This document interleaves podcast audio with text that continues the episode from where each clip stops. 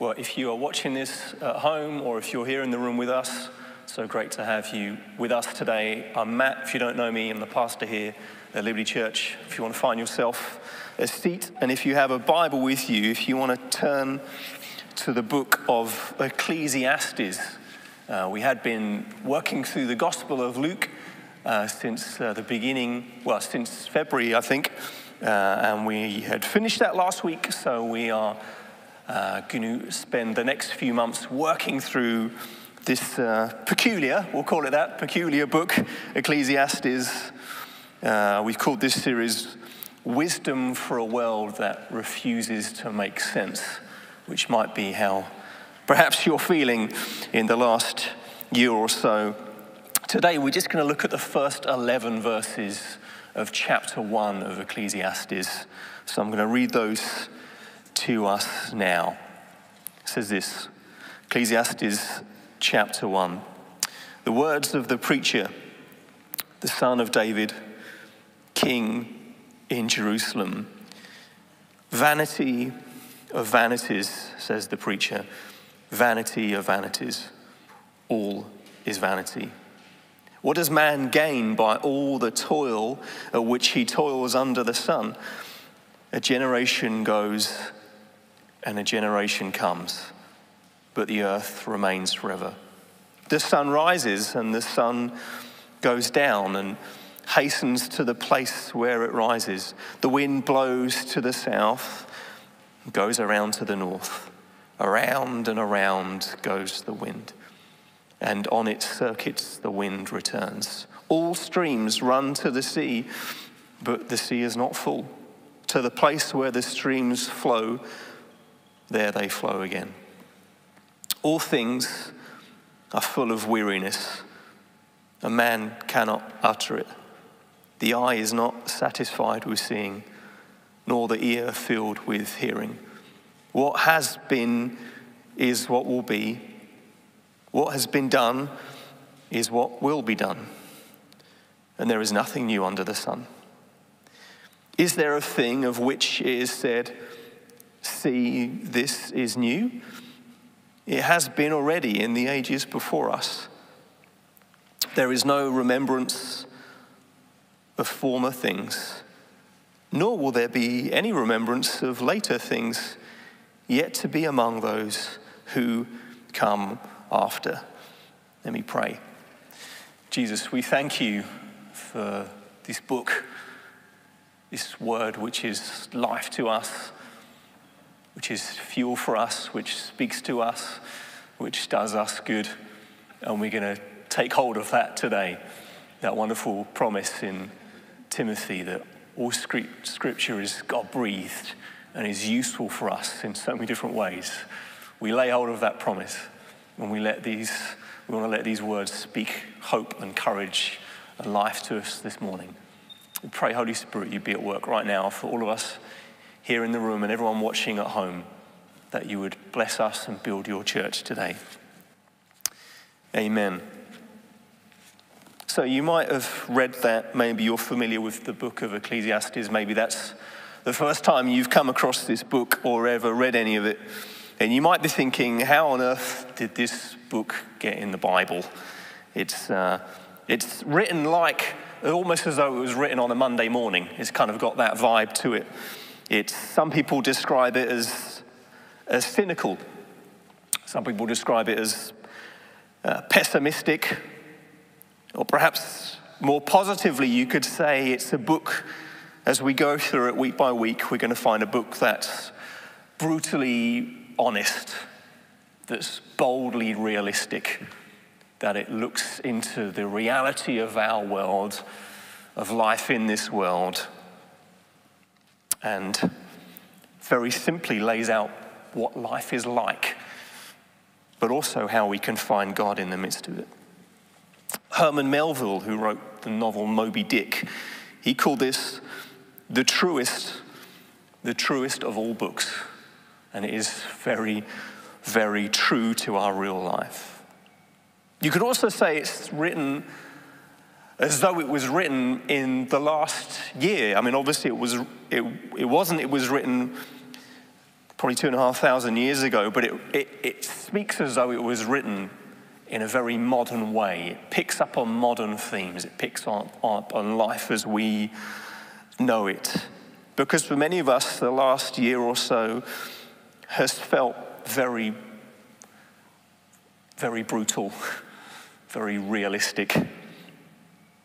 Many of the temporary joys that we find in life have been stripped away from us.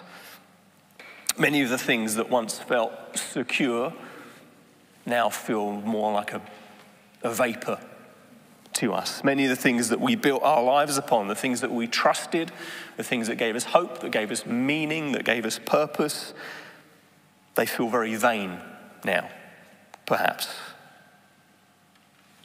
So, this book is going to speak into many of, many of our experiences of the last 12 months, many of the things that you may be feeling, processing in your life at the moment. Because more than anything, this book is written for us as wisdom. That's what this book is for. Later on, it goes on to say that wisdom is better than weapons of war. That what we need right now, what we always need in our life, is true wisdom. And in the Bible, you find what people call the wisdom literature.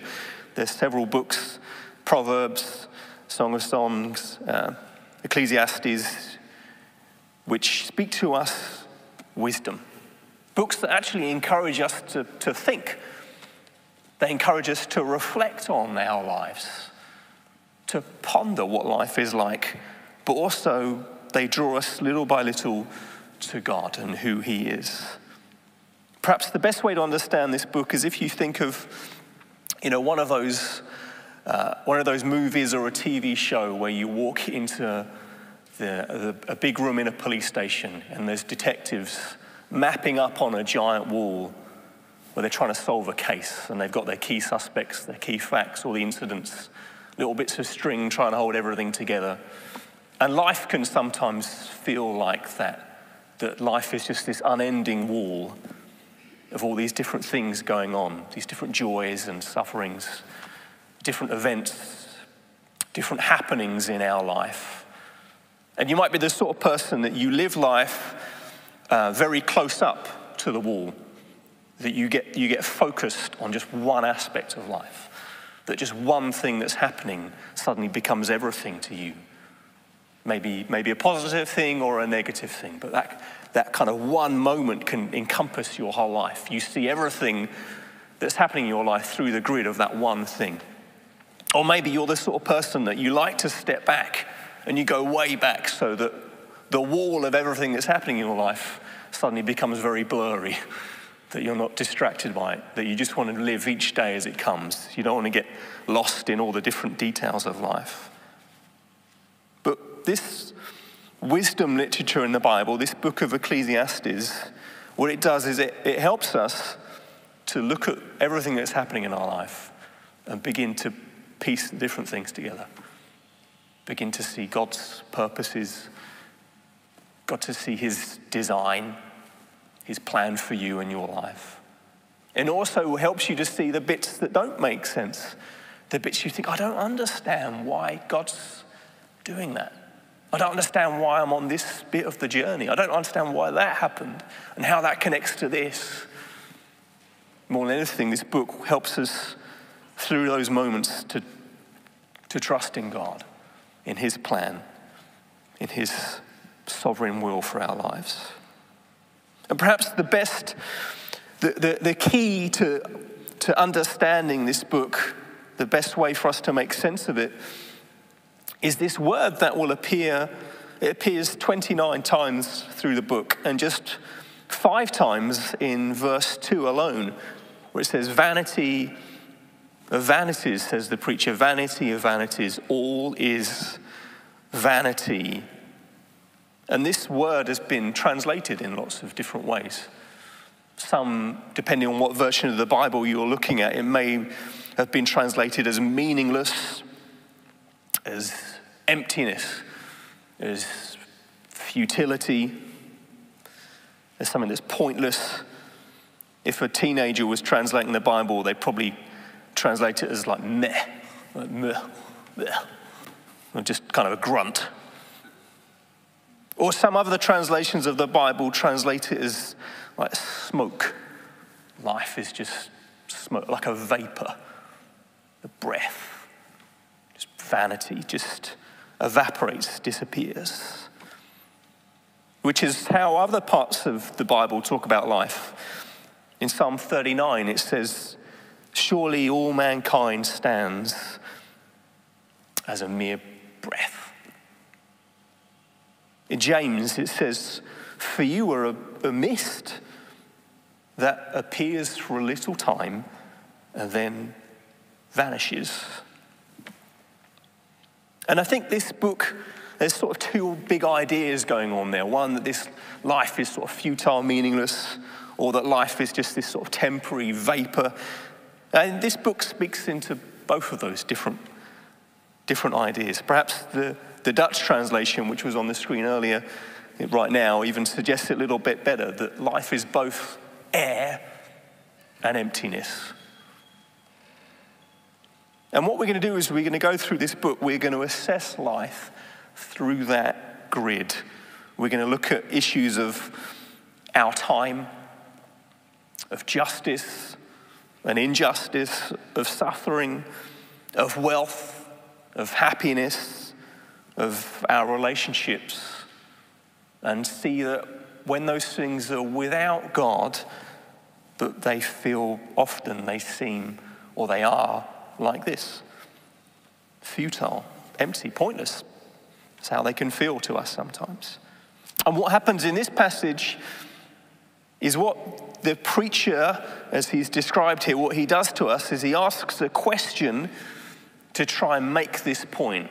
He's taking this sort of big idea that runs through the book and he's trying to open it up to us. So his, his question we can read What does man gain by all the toil at which he toils under the sun? What profit is there to life?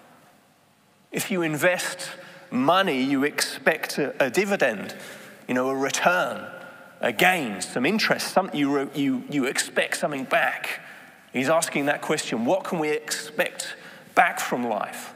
From everything we put into it, all our toil, all our energy, what, what do we get back from life? What does life give to us?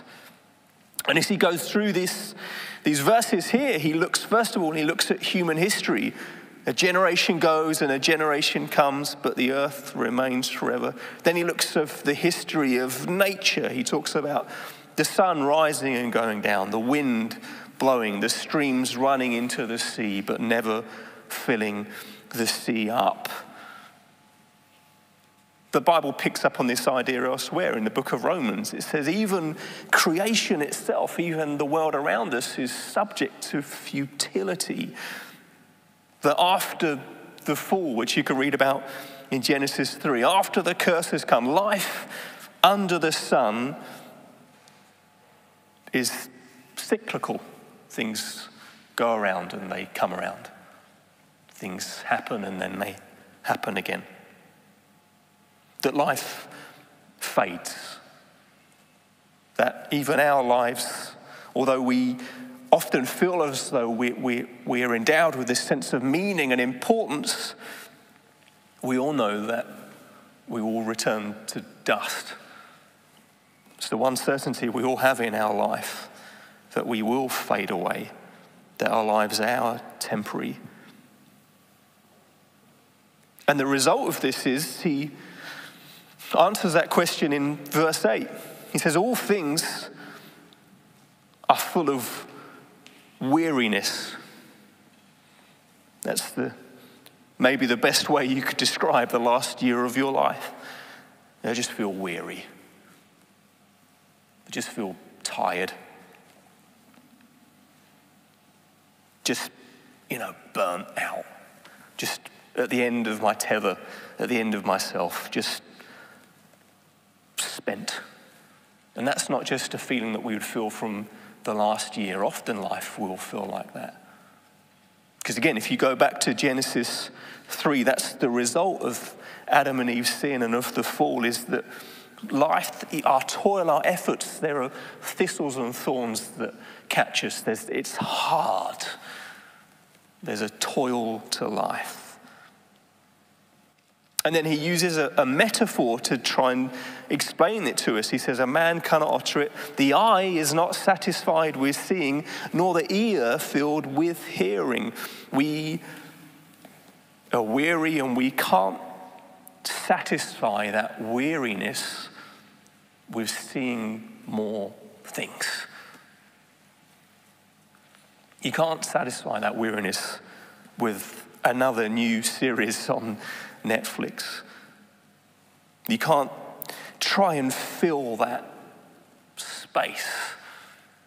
All of us in life under the sun, we're stuck in this cycle of futility that's always demanding more of us. We finish the series that we're watching and then we're on to the next one. The novel we're reading enjoys, but it doesn't quite. We always need more. We can never just read one, watch one thing, do one thing. And that's very much the nature of sin and temptation in our lives. It, it overpromises and it underdelivers. This will complete you. This relationship, this thing that you're hoping for, if you can just get that in place, life will just fly. And then we, we get there. We get to the thing we've been hoping for. We achieve the thing that we've been dreaming about. And we find that, yeah, yeah, it's good, but it's not quite enough. That we find our own lives stuck in this pattern, in the, the cycle. It's the, the nature of life in a city like ours that there's always more. There's always more to do, to see, to hear. There's always new things to try, new, new experiences, new things to try and satisfy, to try and fill. And what this preacher does is he's almost reviewing all of human history, all of, all of the history of the nature of our world, and he stands back and he says, What has, has been is what will be, what has been done is what will be done, and there is nothing new under the sun. And, he, and then he asks the question of it Is there a thing of which it is said, See, this is new? And then he says, It has already been in the ages before us. Everything that we, we, we think we've is new and tantalizing and fresh is just a repeat of something else that's gone before. None of these things are new enough, are good enough, and in the end, it's forgotten, it fades, it disappears. So I appreciate this might be a little bit bleak so far. The question we asked at the start, the title of this message was, was why bother? Because if, if that's what life is, if life is just a pointless cycle of meaninglessness, if life is just a vapor that comes and goes, that fades, if there's no permanent, lasting satisfaction, if life right now is as good as it gets, because that's, in a sense, that's the summary of his argument. If you read through this passage, if you could sum it up in one phrase, it would be to answer his question, what does man gain? He says there's, there's nothing to gain. There's nothing to gain from life under the sun. There's nothing to gain from under, life under the sun without God. That's the point he's making in this passage. If you've looked at this passage closely, you'll realize that there's no mention of God. He's, no, he's not here. There's, there's, there's barely even a hint of God. There's, there's barely even any kind of doctrine, anything that is familiar to us from reading the rest of the Bible. And the point he's making that without God, apart from God, there's nothing to gain. But if we're to, if you in a sense sort of test his hypothesis that there's nothing to gain, that there's nothing new under the sun, we know from reading the whole of this book that there's plenty that's new under the sun. We know that in Jesus, we're, we're born again. We have this new birth that it talks about in the book of John, that he's made a new covenant with us. It talks about in Ezekiel that he's given us a new life, a new heart. In Revelation, it's it, the life in the kingdom of God is this new day that's dawned. That with God, there's all kinds of newness to be had. Let me read this one verse from 2 Corinthians. It says, Therefore, if anyone if anyone is in Christ, he is a new creation. The old has finally, once and for all, all these cycles, these patterns, but now in Christ, it's passed away. Behold, the new has come. Because, yes, life under the sun may feel very futile and like a vapor, but life in the sun Life in the Son of God, life in Jesus is a life of fullness, a life of richness. That doesn't mean everything's perfect. It doesn't mean everything makes sense. It doesn't mean that you shouldn't feel weary and tired. But what it does mean is that your, the weariness you feel, the tiredness in your heart. In a sense, it, it points us to our need for God. This is that's why God made us to be people that need sleep. It's a daily reminder that you're not sufficient in yourself. A daily reminder that we need God, that we don't have enough strength, that we need to rest. And yet, for us, He, he never rests. He's always at work for us in Romans 8, which talked about this, all of creation being subject to futility, it goes on to say, likewise, the Spirit helps us in our weakness. Perhaps that's the, the best way to respond to a message like this is to just let the Holy Spirit come and help you in your weakness, in your weariness, in your tiredness, in your lack of feeling any sense of purpose, any sense of meaning. Let God come and inhabit those spaces. It goes on to say, and we know that for those who love God, all things work together for good, for those who are called according to his purpose. That there's, there is an overarching meaning and purpose to life. It's the goodness of God at work within you to draw you to Him, to help you, to enable you to live lives of worship and adoration. That He has made you for meaning and purpose.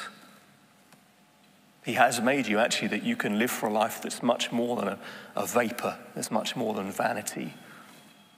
That you can live now for the kingdom of God, for something that will last forever. And you get to one day be with Him forever and enjoy that eternity. And perhaps the, the thing that we can put into action today is all the time, whether you're a follower of Jesus or not, all the time we're tempted to live life without God. That's the grand mission that our city, the world around us, is on, is to get the best, the most enjoyment out of life without God.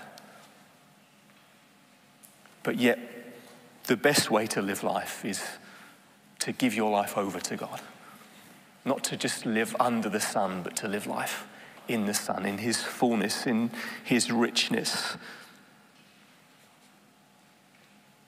So come to Jesus this morning, receive His grace, His mercy, where you've been trying to live life through your own efforts, where you've been striving, trying to find meaning, trying to do some things to satisfy, to, to, to lift off the weariness. Instead, let that weariness lead you to Him. where you can receive His grace, His calling, His plan, His purpose, His meaning for your life. Let me pray, and then Joe and the band are going to lead us in a song. Jesus, we just want to come to you this morning, and although this, some of the words in this chapter today may have seemed rather bleak, perhaps even a bit cynical, perhaps as though they were written on a Monday morning. We thank you that in the fullness of you, we know that's life to the full, that there is joy to be had, even in the midst of the darkest of suffering, that there's delight to be had, even in journeys of pain and frustration, even in weariness.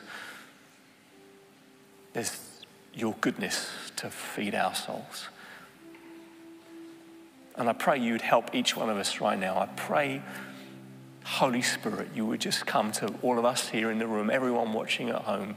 I pray right now, Holy Spirit, you would, you would come and fill us, come and help us in our weakness that we know that not only do you fill us, that you're, you're praying for us, that the Spirit intercedes for us. That Jesus, that's what you're doing right now before the Father, that you're praying, that you're uh, bringing us as the mediator, you're bringing us to the Father. And that you're pouring out your grace and goodness on us as life and power and purpose and meaning, to give life its true center, its true purpose. Just minister to our hearts right now as we sing, we pray. Amen.